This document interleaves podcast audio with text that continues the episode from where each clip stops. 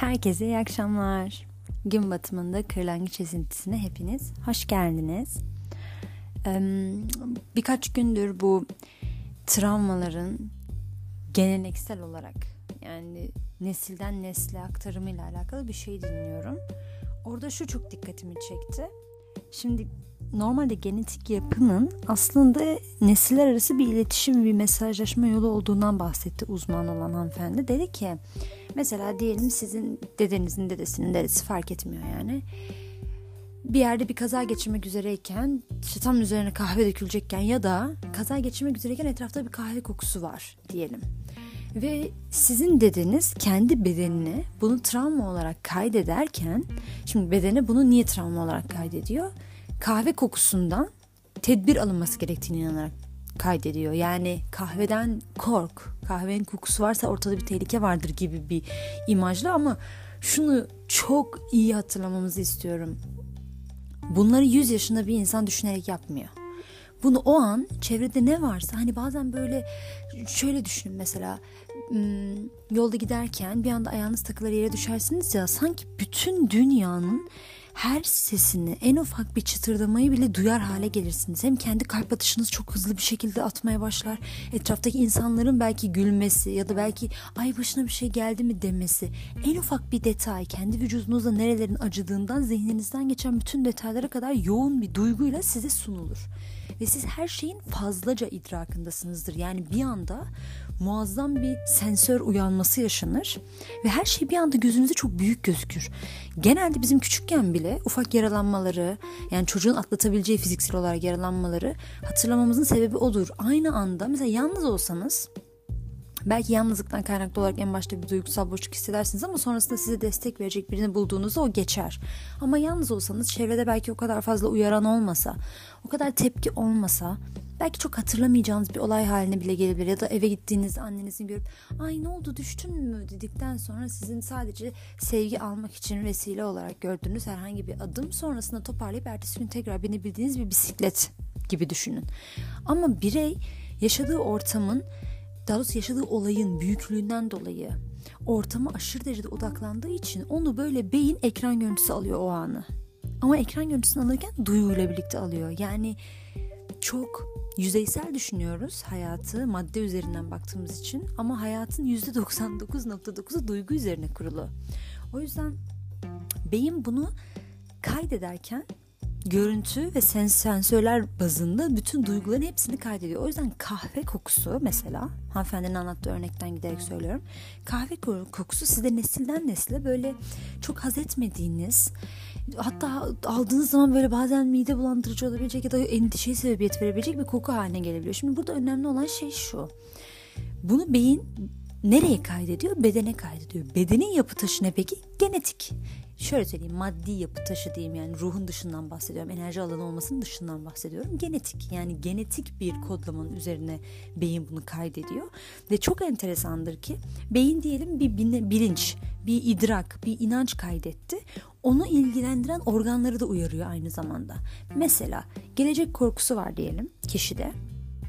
Şöyle düşünün ertesi güne böyle bir heyecanla uyanıp o kişi yani gelecek korkusunu şu şekilde algılayabilirsiniz. Çocuğun ertesi güne çok yüksek bir motivasyonla uyanıp ertesi gün hevesle beklediği o oyuncağının belki önceki gün işte başka birine hediye edildiğini öğrenmesi, başka birine verildiğini öğrenmesi, annesinin markette unuttuğunu ya da kaybettiğini öğrenmesi gibi bir şey düşünün. Ya da onu çok mutlu edecek birinin gelmek üzereyken işte işi çıkıp geri döndüğünü düşünün ama onun üzerine çok büyük beklentiler kurduğunu düşünün. Bununla birlikte beyin tabii dediğim gibi yine büyük dozajda bir duyguya ihtiyacımız var. Çok büyük beklentiye ve çok büyük hayal kırıklığına ihtiyacımız var. Regüle edemeyen beyin, dün konuştuğumuz gibi bunu ekran görüntüsü olarak alıyor ve bu gelecek korkusu olarak kişiye kaydediliyor genetik yapısı itibariyle. Genetik yapı itibariyle kişiye kaydedilen bu gelecek korkusunu ilgilendiren organlar ne mesela? Göz. Göz neden? Çünkü yarını görmek için göze ihtiyaç var. Gelecek korkusu şu demek. Yarın korktuğumuz bir şey başımıza gelebilir. Yani yarına hevesli bir yaklaşım değil de yarına bir tık korkulu bir yaklaşım. Öyle uyanmaya çok heves etmek değil de ya bugünü de kazasız belasız atlatalım modunda bir yaklaşım gibi düşünün. Gelecek korkusunun bu şekilde bir tanımlaması olduğunda dediğim gibi beyin onun ekran görüntüsünü alıyor duygularla birlikte bedene onu yüklüyor. Bedende ilgili organları da yeterince sinyali yolluyor. Ama bu yani beynin geleceği atıyorum soyut olarak görememesinden kaynaklı bir şey değil. Beynin görevi bu. Yani onun yaptığı bir usul bu. Sistemi bu şekilde işliyor. Yapı taşı bu şekilde fonksiyon sağlıyor gibi düşünün. Onun üzerine kişiler mesela miyop olabiliyorlar çoğu zaman. E, gözleriyle alakalı sıkıntılar yaşayabiliyorlar. E, bazen görüp bakıyorsunuz ailede mesela hani bu özellikle bireylerin genetik olduğunu söylediği hastalıklar ki yapılan araştırmalara göre genetik dediğimiz hastalık tipi normal şartlarda insanın vücudunun her yıl, her an yenilendiği bir dünyada çok mantıklı bir teori değil. Çünkü insan vücudu çok sık değişen, kendini çok sık yenileyen bir varlık. Sadece şurada şuna çok dikkat etmenizi istiyorum. Diyelim ki ben beden olarak bugün yeni bir hücre ürettim. Beyinde benim hücreye vereceğim yük, anlam. Yani şöyle düşünün. Atıyorum hazımsızlık. Hazımsızlık genelde bireyin kendi hayatında kendine yakıştıramadığı yani dışarıdan ona yapılan muamelelerden kaynaklı olabilir. Yani kendine yediremediği diyeyim. Ya da içine atıp bir türlü kendini ifade edemediği durumlardan kaynaklı olabiliyor. Diyelim ki hazımsızlık geçiren bir bireyin organları devamlı yenileniyor. Hani şu şekilde söyleyebiliriz. Yani madem yenileniyor devamlı niye her seferinde insan hasta? Şundan dolayı. Bugün eskiyen ya da yenilenmek üzere hazır olan bir hücre yarın üretilirken o kodlama bilerek üretiliyor. Yani beyin onu dışarıda bırakmıyor. Ha tamam sen 1998'den 99'dan işte 2000'den sonra geldin. Biz bu olayı 2000'den önce yaşamıştık. Ondan öncekiler bundan mesul demiyor. O diyor ki bu olay bir daha yaşanmayacak. ben bu olayın bir daha yaşanmasına izin vermiyorum. Ama mesele olay olarak ne yaşandığı değil. Çünkü bilinçli olarak şu anda olayı düşünsek hepimize çok basit geliyordur eminim. Tabii ki bazı travmalar şu anda bile insanı acıtır, zedeler ayrı bir mesele ama çözümsüz gözükmeyebilir. Ama beyin için önemli olan şey bedeni hissettiği o yoğun duygu ve çaresizlik halinden korumak. Beyin için önemli olan o. Diyor ki ben bugüne kadar bunu bu şekilde getirdim. Aynı dün bahsettiğim savunma mekanizmalarının üretmesi vesaire de herkese aynı kefede bunlarla. Ben bir daha bu anın bu yoğunlukta yaşanmasına izin vermeyeceğim. Ve bunun için ne gerekiyorsa yaparım mantığı. O yüzden beyin bunu yaparken an be an aynı şeyleri sunuyor. Yani daha ilk podcastlerden biri olan işte insanın programı üzerine konuşurken şunu demiştim. Kişinin program dediğimiz şey beyniyle ürettiği inanç sistemini ya da zihnin ürettiği inanç sisteminin beyin üzerinden bedenine kaydolması ve bunun üzerine devamlı yeni günlerin aynı çıktığı hal aynı çıktığı alıp benzer bir hal almasından kaynaklanıyor. Yani bu program inşa ediliyor zihin tarafından gelen düşüncelerle beyne kodlanıyor. Beyin işte bunu sinir hücreleriyle vücudun organlarına yayıyor ve vücut artık onun bir imzası, onun bir izi gibi, onun bir temsili gibi, o olayın yaşayan bir temsili gibi hareket etmeye başlıyor. Ve siz düşünce sisteminizde, kendinize bakış açınızda bir şey değiştirmediğiniz sürece hani yazıcı gibi düşünün. Siyah beyaz bir yazıcıya isterseniz dünyanın en renkli sayfasını çıktı alması için verin yine de siyah beyaz çıkartacaktır. Çünkü siyah beyaz programı. Sizin onda renklerin olup olmadığını bilmenizin pek bir önemi yok. Renkli bir yazıcı özelliği olabilir ama şu anda sadece siyah beyaz kısmı aktif. O kısmı çalıştırdıktan sonra bizim renkli bir çıktı almamız mümkün değil. Aynı şey bizim hayatta yaşadığımız, inandığımız bu travma adı altında kendimize kodladığımız yüksek duygu düzeyindeki düşünceler için de geçerli. Şimdi en başta bahsettiğim o geleneksel olarak nesilden nesile aktarılma kısmında şundan bahsetmek istiyorum. Şimdi kahve örneğini vermiştim. Dedenizin dedim kritik bir anda o kahve kokusunu aldığı için vücuduna o kahve kokusu kaydolur. Yani kahve de ona göre tehlikelidir. Olayın tam olarak nereden geldiğini bilmese de o ana dair her şey tehlikelidir. Bir insanın görüşünden o an giydiği kıyafetin dokusuna kadar. Hepsi tehlikelidir. O yüzden beyin bütün hücreleri bunu kodlar der ki alarm, kırmızı bültenle bunlar kesinlikle giremez şeklinde bir muamele görür vücuda. Burada önemli olan şey şu. Bunlar genetik olarak aktarılıyor. Nasıl? Şöyle ki Şimdi beyin bunu dediğim gibi vücudun hormonal sistemine, gen sistemine yüklüyor. Çünkü gen, gen sistemine yüklemese yeni oluşan hücrelerin kendi başına buyruk bir sistem oluşturabiliyor olması gerekir. Yani o gen sistemi beynin vücuda yolladığı o program gibi düşünün. Onun üzerinden işliyor sistem. Mesela genetik olarak bütün ailenin gözlük taktığını düşünün. Çocukların da gözlük takma durumunun çok yüksek olduğu söylenir ama aslında bundaki mesele çocukların yüksek dozajda gözleri bozuk yaratıldığı ya da öyle doğdukları için değil. Çocuklar genetik yapı itibariyle ya dediğim gibi psikolojik olarak işte gelecek kaygısı olur ya da başka türlü e, sıkıntılar olur. Hazırlıksız yakalandıkları. Bunların tedbirini genetik yapı onlara gelirken söyler der ki bak bu dünyada gelecekten korkacaksın. Ama bunu söylerken beden ben nesilden nesle bunu aktaracağım. İşte bu çok önemli bir bilgi mantığında söylemiyor.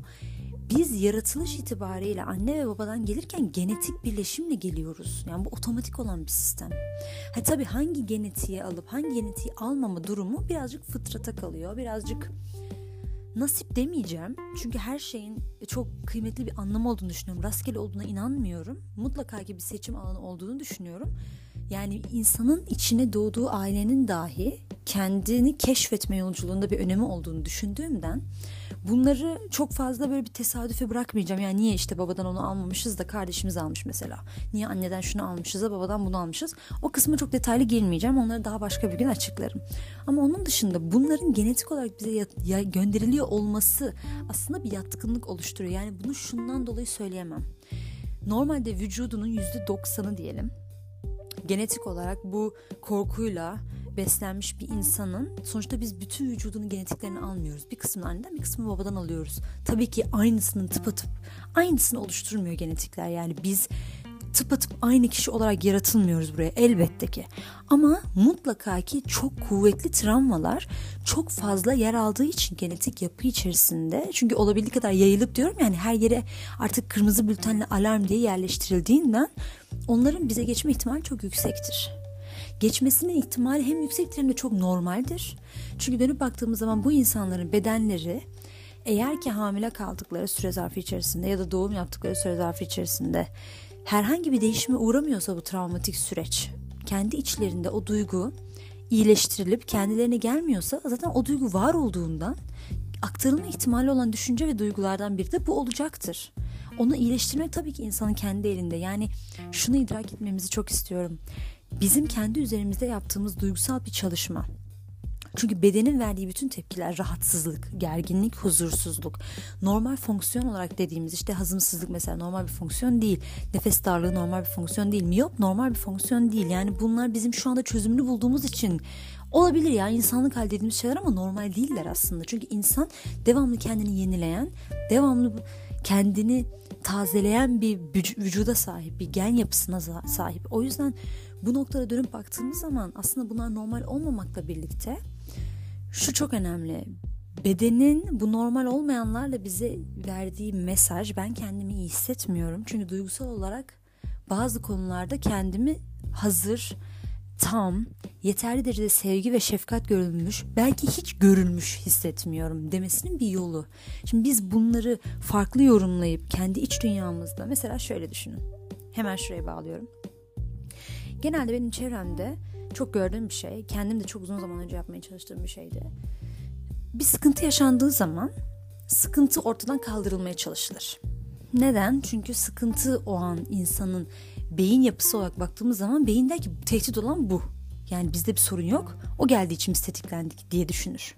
O yüzden sıkıntı ortadan kaldırmaya çalışır. Mesela yemek istemediğiniz bir yemek karşısında mideniz bulandığında ki bu çok fizyolojik bir durum. Siz yemeği ortadan kaldırmaya çalışırsınız. Midenizi ortadan kaldırmaya çalışmazsınız. Çünkü size göre midenizi bulandıran yemektir. Şimdi burada önemli olan şey şu. Biz birey olarak kendi hayatımızda sıkıntı yaşadığımız alanların bizde oluşturduğu tepkileri ortadan kaldırmak için o alanlardaki bireyleri, işleri, eşyaları, ortamları değiştirdiğimizde aslında kendimizde hiçbir şey değişmediğinden aynı olayı ya da aynı tetiklenmeyi başka bir ortamda tekrardan yaşamak için davetiye açmış oluyoruz. Ne demek istiyorum? Eğer biz kendi iç dünyamızda çünkü şunu idrak etmemizi çok istiyorum. Bizim onu sorun olarak algılayabilmemizin sebebi somut bir örnek üzerinden gideyim. Mesela diyelim aldatılmak. Aldatılmak örneği üzerinden mesela bütün erkekler aldatır ya da işte yan göze bakar falan neyse yani. Ya da kadınlar. aynı şekilde. Çünkü kimle konuşsam karşı cinsin iyisinin bulmasının zor olduğunu söylüyor. Yani erkekle konuşsam ya iyi kadın kalmadı. Kadınlarla konuşsam ya iyi erkeği bulmak çok zor diyorlar. Aslında her şey insanın kendi içinde bitiyor. Burada önemli olan şey şu. Olan inanç diyelim. Biz bir olay yaşadık, aldatıldık mesela. Bu olayın neticesinde biz karşı tarafı ortadan kaldırmaya çalışıyoruz. Ben şunu demiyorum. Ya tabii canım olur mu bu insan sonuç itibariyle sizin içinizdeki bir dürtüyü hani tetiklemiş. Siz bununla çalışın o insan da dursun demiyorum. O insan durmak zorunda değil hayatınızda. Zedelen, zedelenmiş bir şeyler varsa tabii ki müdahale edin. Ama şunu idrak etmek çok önemli. Aldatılmaya dair benim iç dünyamda tetiklendiğim bir alan var. Buna e, artık enerji diyebilirsiniz, artık algıda seçicilik diyebilirsiniz. Her ne derseniz deyin. Hayatınızda devamlı kendini tekerrür eden bazı davranış biçimleri, bazı olay şekilleri vardır. Mesela bir arkadaştan çıkarsınız başka bir arkadaşa. Aynı olayların benzerlerini yaşarsınız. Sadece ortam ve senaryo değişmiş, kişi değişmiş ama temel yapı taşı aynı. Ya da bir işe gitmişsinizdir. Hep patronunuzdan sıkıntı yaşarsınız. İşi bırakırsınız bu sefer ev sahibiniz sıkıntı yaşatır. Yani genel olarak hayatınızda böyle döngüsel olarak bir olay birkaç olay belki devamlı kendini farklı senaryo ve insanlarla tekerrür ettiğini fark edersiniz. Burada önemli olan şey şudur. Bize genetik olarak aktarılmış olabilecek şeylerin yani sorumlusu değiliz şu açıdan sorumlusu değiliz. Hani kendimizi suçlamanın bir anlamı yok. Ya da karşı tarafı suçlamanın bir anlamı yok. Ama sorumluyuz bunlardan. Şu açıdan sorumluyuz. Hayatımıza biz dönüp baktığımızda birçok noktada şunu diyebiliriz. Ya evet çok şey yaşadım gerçekten. Ama benim için çok şey yaşamak acaba yeni bir şey yaşamaya engel mi? Yani hayatı tükenmiş, sonlanmış, sadece bir sonraki günü atlatmak için gördüğümüz bir kavram olmaktan, kavram olarak görmekten çıkıp aslında her an kendini yenilediği ve bizim aldığımız kararlarla şekillenen bir varlık olarak görmeye başlamak bizim işimizi kolaylaştırır. Böylece kendi iç dünyamızda ha genetik sistemle gelmiş, ha travmalarla gelmiş fark etmez. Yani kendi yaşadığımız, fiziki olarak yaşadığımız bir şey de olabilir, çevremizde yaşadığımız bir şey de olabilir. Mesela şöyle genetiği şu şekilde daha rahat açıklayabilirim. Diyelim siz küçükken hiç terk edilme korkusu yaşamadınız. Şu şekilde yaşamadınız bunu. Babanız 9-5 çalışan bir beyefendiydi, anneniz ev hanımı. Ee, herhangi bir sıkıntı yaşamadığınız hatırlamıyorsunuz. Yani belki hatta babanız anneniz de online çalışıyor diyelim. Öyle diyelim mesela. Ya da devamlı onlarla birlikte iş yerine gittiğiniz düşün. Her şey olabilir. Ama içinizde yetişkinliğe gelirken muazzam bir terk edilme korkusu var muazzam ama yani böyle az buz bir şey değil. Muazzam bir terk edilme korkusu var. Şimdi bunu araştırdığınız zaman şunu fark edebilirsiniz. Belki sizin atalarınızdan birinin savaşa denk gelen süreçte ya da başka türlü taşınma süreçlerinde kendisinin kaybolduğu ve sevdiklerine uzun süre ayrı kaldığı, belki evlat edinildiği bir süreç olabilir. Benim atalardan gelme kısmına kastım bu. Yani bizim hayatta yaşadığımız her şey birine bağlanır anlamında söylemiyorum. Sadece bazılarını biz fiziksel olarak düşünsek de etraftaki insanlara da sorsak tam oturtamayabiliriz. Bu kendiliğinden gelmiş demek olmayabilir demek istiyorum. Burada sadece önemli olan husus şu. Bunu fark etmek sizde şunu etkinleştirebilir. Beden olarak benim bunu kaydetmiş olmam ben yaşadığım için kayıtlı anlamına gelmez. Ve bu değiştirilebilir bir şey. Yani zaten Allah'ın yarattığı bu güzel sistemde insanın bir yere hapsolması mümkün değil. Çünkü Allah herkesi özgür yaratmış. Kimse kendi ne içinde ne de dışında özgürlüğünden mahrum kalmak durumunda değil. O yüzden burada önemli olan şey hani sebebini bilmek bir tık kolaylaştırabilir size. Çünkü devam dönüp kendinizi sorgulamaktansa diyebilirsiniz ki ya evet baktığım anda neler yaşamışlar. E tabi sonuçta o zaman da ne diyecek beyin? Diyecek ki terk edilmek çok kötü bir şey. Biz terk edilmemek için olabildiği kadar muhafaza edelim kendimizi çabalayalım diyecek. Ve siz belki eşinize çok yapışacaksınız. Erkek arkadaşınız olunca ona çok yapışacaksınız. Çocuklarınıza çok yapışacaksınız. Ebeveynlerinize çok yapışacaksınız. Belki eşyalarınızı bile vermekte zorlanacaksınız mesela. Bu gibi durumlardan bahsediyorum. Travmadan, genetik ya da geleneksel olarak nesilden nesle aktarılandan kastım. Onun dışında burada önemli olan husus şu. Diyelim ki böyle bir durum var. Düşündük düşündük dedik ki evet böyle bir durum var. Geçmişten geldiğini ya da kendi hayatımızda yaşadığımız bir şeyden kaynaklı olduğuna karar verdik. Burada önemli olan şey şudur. Az önce de bahsettiğim gibi kendi iç dünyamızda bizde değişmeyen durumlar hayatta biz değiştirelim diye kendini tekerrür eder. Bunu bazı insanlar şu şekilde gösteriyorlar. Hani siz imtihandan anlayana kadar, işte siz doğru yola dönene kadar Allah sizi sınar diyorlar. Ben üsluba katılmıyorum ama şunu demek istiyorum. İlle de sınanmak değil de bana göre. Burada mesele sizin aslında kendinizi hapsettiğiniz alanların size aşina edilmesi. Yani çünkü şöyle düşünün. Atıyorum büyük çakıl taşları düşünün üzerin önünüzde böyle engel olarak gözüken. Bir de küçük çakıl taşları düşünün. Belki büyük kayalar yerine diyeyim. Küçük çakıl taşları düşünün. Netice itibariyle sizin yol alabilmeniz için ilerlemek adına küçük çakıl taşlarındansa büyükleri hareket ettirmeniz kolay olabilir sizin bir anda daha çok adım atmanız adına. Ama bu şu demek değil. Küçükler değersizdir biz büyüklerle uğraşalım anlamında söylemiyorum. Ama bu büyüklerin karşınıza çıkma sebebi siz devamlı dönüp etrafında dolanıp ya zaten büyük bir kaya var önümde artık yapacak bir şey yok yani buradan öteye yol yok demeniz için değil. Bu kayanın farkına varıp kendi hayatınızda bunun idrakıyla başka bir çözüm bulma yolunda istekli davranmanız için. Çünkü mesele burada karşınıza bir engel olması değil. Hiçbir şey engel olmak için yaratılmıyor. Yani genetik olarak bir şeyin aktarılması karşı tarafın size zulmetmek için yaptığı bir şey ya da Allah'ın kullarını cezalandırma yöntemi tarzında bir şey değil. Burada önemli olan şey yapı itibariyle bunlar aktarabiliyor. Ve şöyle düşünün. Siz hayatınızda bir şeyleri değiştirmediğiniz sürece, o kodlama dediğim, o program dediğim sürece siz aynı olayların benzerlerini başka insanlarla yaşamaya devam ediyorsunuz. Bir ve ikincisi ilginç bir şekilde buna inanmaya başlıyorsunuz. Yani sizin hakikatinizin bu olduğuna, bundan öteye yol olmadığına, sizin buna layık olduğunuza inanmaya başlıyorsunuz. Aslında olayın en kritikleşen noktası bu. Genelde insanların terapiye gitme noktasına çekindiği hususlardan biridir bu aynı zamanda. Ya değmeyeceğini düşünürler ya da konuşarak bir şeyleri çözebileceğini ihtimal vermezler. Ya da işte genel olarak toplumsal tabular, işte deli doktor olmalar falanlar filanlar. Ama burada en önemli husus şu. Siz kendi iç dünyanızda bir şey değiştirmediğiniz sürece isterseniz yazıcıdan renkli çıktı alın isterseniz siyah beyaz çıktı alın. Hiç fark etmez. İçeriye verdiğiniz şeyin hiçbir önemi yok dışarıdan. Siz yazıcıyı değiştirmediğiniz sürece. Yazıcıya göre çıktı alıyoruz çünkü biz. Sizin içeriye verdiğiniz şeylerle ilgili bir çıktı almıyoruz. Siz hayatınızda kendinizi mutlu etmek ve değerli hissetmek için çok başarılı olmayı hedef koymuş olabilirsiniz. Vaktinizde çok başarısız olduğunuz için değersiz olduğunuza inanarak. Sonra parayı 100 bin yapmışsınızdır. Çıktı hala siyah beyaz. 200 bin yapmışsınızdır hala siyah beyaz. 300 bin, 400 bin, 1 milyon, 2 milyon. Belki çevrenizde hatta Türkiye'de belki dünya üzerinde parmakla gösterilen zenginlerden biri olmuşsunuzdur ama sizin çıktı hala siyah beyaz. Niye siyah beyaz? Çünkü para dediğimiz şey sizin çıktıya verdiğiniz şey. Çıktının içi değil. E siz farklı bir sonuç bekliyorsunuz ama aynı çıktıyla işlem yapıyoruz hala. Bunun değişmemesinin sebebi bu. Çıktığının değişmesi gerektiğinden birey dönüp çevresini değiştirdiğinde olayı çözümlemeden suçlayarak özellikle bu konuda suçlamak insanı çok kitler. Suçlamak yerine birey sorumluluk alsa dese ki mesela aldatılma üzerinden devam edeyim. Evet işte böyle bir olay yaşadım. Ama işte karşı tarafta hata yapmış olabilir. Hata yaptı yani yapacak bir şey yok. Ben de bundan sonra kendime beni daha çok seven ya da bana değer verdiğini benim daha çok hissettiğim biriyle birlikte olurum.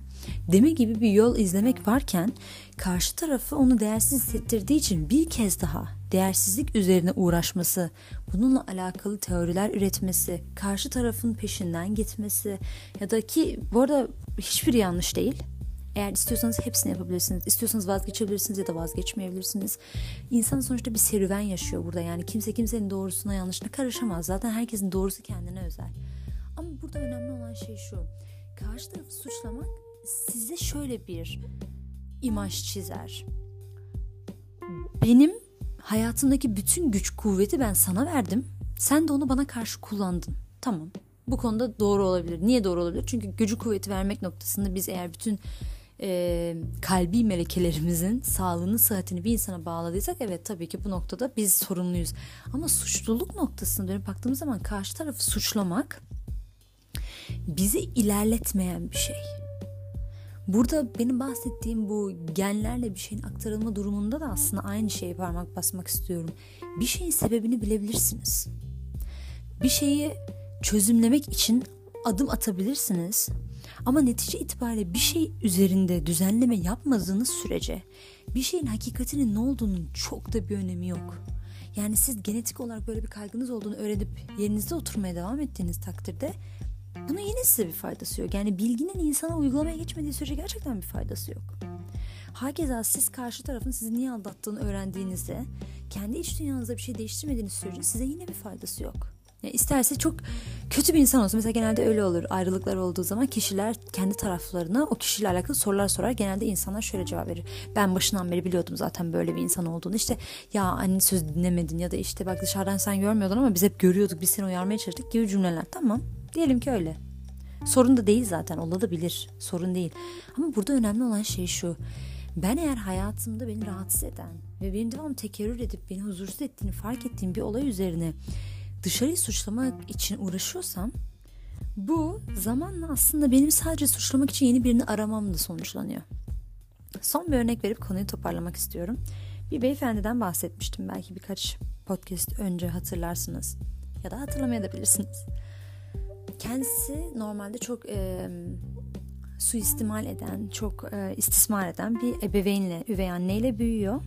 Ve üvey annesi gittikten sonra birey bir boşluğa düşüyor. 15 yaşında üvey annesi gidiyor. İşte 7'den 15'e kadar onunla birlikte büyüyorlar. Ama yani hiçbir özgürlüğü yok. Kendisinin ve erkek kardeşinin hiçbir özgürlüğü yok. Üvey annesi gittikten sonra bir boşluğa düşüyor ama zannediyor ki çok iyi ya. Zaten beni kısıtlayan oydu diyor. Ve üvey annesi gidiyor çok enteresan ki aradan bir yıl geçiyor ya da geçmiyor. O özgürlük kişinin kendisinde alışık olduğu bir şey olmadığından ve kişi kendisinin değersiz olmaması hususuna yeterince inandığından gidip kendisine aynı üvey annesi gibi davranacak bir sevgili ediniyor. Sonra sevgilisini fark ediyor ve ilginç bir şekilde 4 yıl boyunca da o sevgiliyle beraber oluyor. Ve ayrıldıktan sonra çünkü yine hala sorun sevgilisinde çünkü. işe giriyor ve patronu aynı çıkıyor aynı davranış biçimleri, aynı suistimal etme yöntemleri sadece yetişkin olduğu için çocuklarla oyuncaklarını ellerinden almak yerine atıyorum maaşını vaktinde ödemiyor ya da kesinti yapıyor ya da ek mesaiye bırakıp işte maaşından ekleme yapmadan teslim ediyor gibi gibi şeyler düşünün. Bu kişi kendi düşünce sisteminde ona bunları tekrarlatan yani çıktının ya da yazıcının programında bir sorun olduğunu aslında yazıcıya girenlerde değil de çıkarken o yazıcıda bir şeyler olduğunu fark ettiğinde kişi kendi kendine yöntemlerle destek alarak bir noktada toparlıyor bunu ve çok enteresan kendisi vaktinde kovdurtmaya çalıştığı patronunu çünkü çok fazla usulsüzlük yapıyor ve ilginç bir şekilde patron olduğu için de olabilir bilmiyoruz. Ki ben çok fazla takılmam böyle şeylerin gerçekliğine ama anlattığına göre patron olduğu için yüksek bir mevkide olduğu için onun yaptığı usulsüzlüklerin hiçbirine inanmıyor üst mevki insanlar ya da inanıyorlar da belki görmezden geliyorlar. Bu beyefendi patronla uğraşmayı bırakıp kendi iç dünyasına dönüp kendi iç dünyasındaki hassasiyetlerle ilgilenmeye karar verdiğinde çok ilginç bir şekilde bu patron iki hafta sonra kovuluyor böyle çok basit, alalade bir konudan dolayı. Şimdi bazılarınıza bu çok tesadüfi gelebilir. Yani kovulacağı varmış zaten yani adamla ne alakası var diyebilirsiniz. Ama burada önemli olan şey şudur. Hayatınızda bazı insanların varlığının sizi ne kadar etkilediği sizin kendinize verdiğiniz davranış biçimiyle çok alakalıdır. Kendinize davrandığınız davranış biçimiyle nasıl? Bu beyefendi kendi hayatında bu patronu kabul etmiş, bu sevgiliyi kabul etmiş, bu anneyi kabul etmiş olabilir. Ama burada önemli olan şey şu. Siz diyebilirsiniz ki yani patron, sevgili, sevgiliden belki başka bir sebepten ayrıldı mesela. O sevgilisi çok kısıtlayan bir hanımefendiymiş bu arada. Belki başka sebepten ayrıldı. Yani bunların hepsi tesadüf olamaz mı diyebilirsiniz ama burada önemli olan şey şudur. Bir şeyin tesadüf olmasından ziyade yaşanan bir olayın size kattığı bir şey mutlaka vardır. Yani bunu tesadüf olarak görüp kendi olduğunuz benliğinizi muhafaza etme çabasında olmanın size bir faydası yok.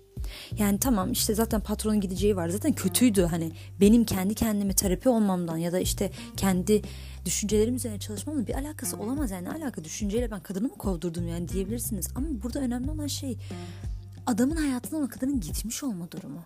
Biz nasıl gittiğiyle, ne zaman gittiğiyle çok fazla ilgilenmiyoruz. Burada önemli olan şey şu. Adam kendi hayatında en sonunda kendi isteğiyle çıkartamayacağı bir profille denk gelince dönüp kendine bakmaya karar veriyor. Artık kovamayacak boyuta gelince.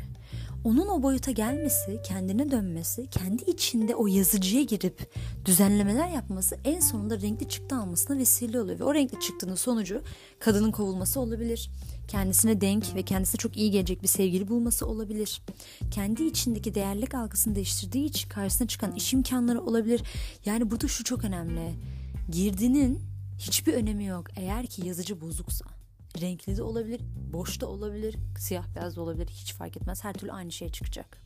biz sonucun farklı olmasını istiyorsak mesele girdi noktasında kendi hayatımızda fiziksel olarak yaptığımız değişiklikler değil. Bizden geçerek çıkış alıyoruz biz. Yani bizim kendi düşünce sistemimizden geçerek yansıyor hayat dışarı. Biz sinevizyon görevi görüyoruz öyle düşünün. Kendi içimizdeki düşünce dünyasının sinevizyon görevi görüp kendi bedenimizden dış dünyaya yansıdığını düşünün. O yüzden bizim için önemli olan şey bizim ne yansıttığımız. Gücümüzü geri almak için Allah'ın bize en başında verdiği o değerin farkına varmak için bizim sorumluluğu dışarıdakileri suçlamaktan alıp kendimize vermemiz lazım. Biz sorumluyuz. Kendimizi nasıl hissettiğinden biz sorumluyuz. Kendimizin hayatında neler olup bittiğinden, olaylara ne şekilde tepki verdiğimizden biz sorumluyuz. Şimdi en baştaki gen meselesinden şuraya kadar şöyle bir toparlayacak olursak anlatmak istediğim şey şu. Kişi genetik yollarla aktarılmış travma bile olsa, kendi deneyimlediği için yaşadığı bir travma bile olsa, kişinin kontrol alanı dahilindedir. Kontrol etmeniz gereken şey travmanın nasıl yaşandığı, travmanın nasıl yaşanmama ihtimali olduğu ve ileriye yönelik alacağınız tedbirler değil. Travmanın meselesi o büyük kaya parçası var ya sizin üzerinizde hiç fark etmediğiniz bir şekilde takılı kalmış olan. Hani böyle bir gül bahçesinden geçersiniz ya da kaktüslerin içerisinden ya da lavantalı bir tarladan. Böyle kenarınıza köşenize böyle ufak ufak dokunmuştur mesela çiçekler ama siz böyle fark etmezsiniz. Sonra birisi söyler aa der işte bacağına yapışmış bak vesaire gibi. Travmanın meselesi size zulüm olmak değil. Travmanın meselesi size kendi iç dünyanızda yük ettiğiniz ama yük ettiğinizin farkında olmadığınız şeyleri hatırlatıp onları bırakmanızı sağlamak. Vücut, beyin, bütün uzuvlar kendileri baştan aşağı olmakla beraber hepsi bizim iyiliğimize çalışır. Bizim iyiliğimize. Beynin insanı korumak için oluşturduğu bu travmaları kayıt etme mekanizmasının tek sebebi de bizi korumak istediğinden. Yani beyin bunu sen bunu hayatın boyunca diri tut. Sen işte kendi hayatının mutluluğundan vazgeç beni dinle dediği için yapmıyor bunu. Beyin size başa çıkamadığınız duyguları kontrol etmek için yapıyor. Sizi güvende tutmak onun görevi çünkü. Yani ona göre sizin mutlu olmanız önemli değil. Güvende olmanız önemli. Onun görevi o. Burada beynin sizi muhafaza etmeye çalıştığı şey o travmayla yüzleştiğinizde ki yüzleşmek dediğim şey böyle çok büyük bir kelime gibi geliyor ama mesele şu ne yaşadığınızı idrak edip onun sizde ne etki bıraktığını fark etmek aslında. Olay bu. Ve sonra o etki bırakan ana gidip çok haklısın aslında bu şekilde hissetmekte. Bu olayı kim yaşasa aynı şekilde hissederdi ama artık yalnız değilsin. Bu yükü tek başına kaldırmak zorunda değilsin. Ben senin yanındayım. Artık korkacak bir şey kalmadı. Artık o ortamda değilsin deyip kendinize şefkat göstermek. Travmaların yaşandığı her alan sizin kendinizi şefkatten mahrum bıraktığınız alanlardır. O yüzden beynin korumaya çalıştığı şey aslında uzun yıllar boyu muhafaza ettiği o travma duygusunun gitmesinden yana kendisini korumaya çalışır. Çünkü travmanın duygusuyla yüzleşip sizin onu ortadan kaldırmanız beyin için şu demektir. Zırhsız kaldık şu an. Şu an tehlike altındayız resmen. Yani açık açık bayağı bildiğin açıkta kaldık yani. yani birisi bizi hiza alsa, birisi bize nişan alsa tamamen vurulabilecek durumdayız deyip beyin en başta bu duyguların gitmemesi için bizi uyarmak adına böyle daha zorlayıcı duygularla bizi yüz yüze getirebilir. O yüzden insanlar terapide bazen ağlayabilir. Çünkü ağladıkları şey aslında yaşadıkları olayın yani ehemmiyetin bir yana aynı zamanda bu olayı biriktirirken vücutlarında yaşadıkları duyguları salı verirken yaşadıkları ağlama. Yani mesele sadece kötü bir şey yaşıyor oldukları ya da yaşadıkları kötüyü hatırladıkları için değil. O ağlama yıllarca taşıdıkları yükü bırakma hali. Ve siz dönüp kendinizi kendi kendinize gösterdiğiniz şefkatle toparladığınız zaman ki bunun için destek almak da çok çok güzel bir yöntemdir. O ayrı bir mesele. Kendinize gösterdiğiniz şefkat için destek almanız gerekiyorsa mutlaka alın. Ama kendinize göstereceğiniz şefkat bugünden itibaren başlayabilir. Yani sadece yatmadan önce bugün iyi iş çıkardım demek bile çok büyük bir şefkat göstergesidir. Ama şunu söylemek istiyorum. Siz kendinizle şefkat gösterip beyninizin gitme dediği alanlardan gidip sağ çıktığınızda ki bunu dediğim gibi destek alarak da yapabilirsiniz. Kendi iş dünyanızda kendinizi hazır hissediyorsanız ya da denediyseniz ve olabiliyorsa o şekilde de yapabilirsiniz ama destek almanızı tavsiye ederim. Bunu beyin şu şekilde algılıyor. Demek ki bazı şeylere korkarak bile gitsem ben sağ çıkabiliyorum içinden. Deyip beyine bir cesaret geliyor. Çünkü beyin artık o alanların yani duygu olarak ağır olan alanların güvensiz olmama ihtimalini düşünebiliyor. Tabii bu beyin kendiliğinden düşünmüyor. Biz zihne diyoruz ki ya ben resmen girdim bütün çocukluğun o anından tek bir an bile olabilir. Hiç fark etmez. Biz bütün çocukluğu analiz etmenizi mantıklı bulmuyoruz zaten. Ya da o hatırladığınız bir an olur. Her neyse girdim. Oradan kendimi çıkardım o olayı sindirdim. Şu an o olaya dair yaşadığım ve kendime zulmettiğim bütün duygu ve düşünceleri. Çünkü Mesela orada travmada dışarıya karşı yaptığınız bir şey değil. Dediğim gibi travma insanın kendine yaptığı bir şeydir.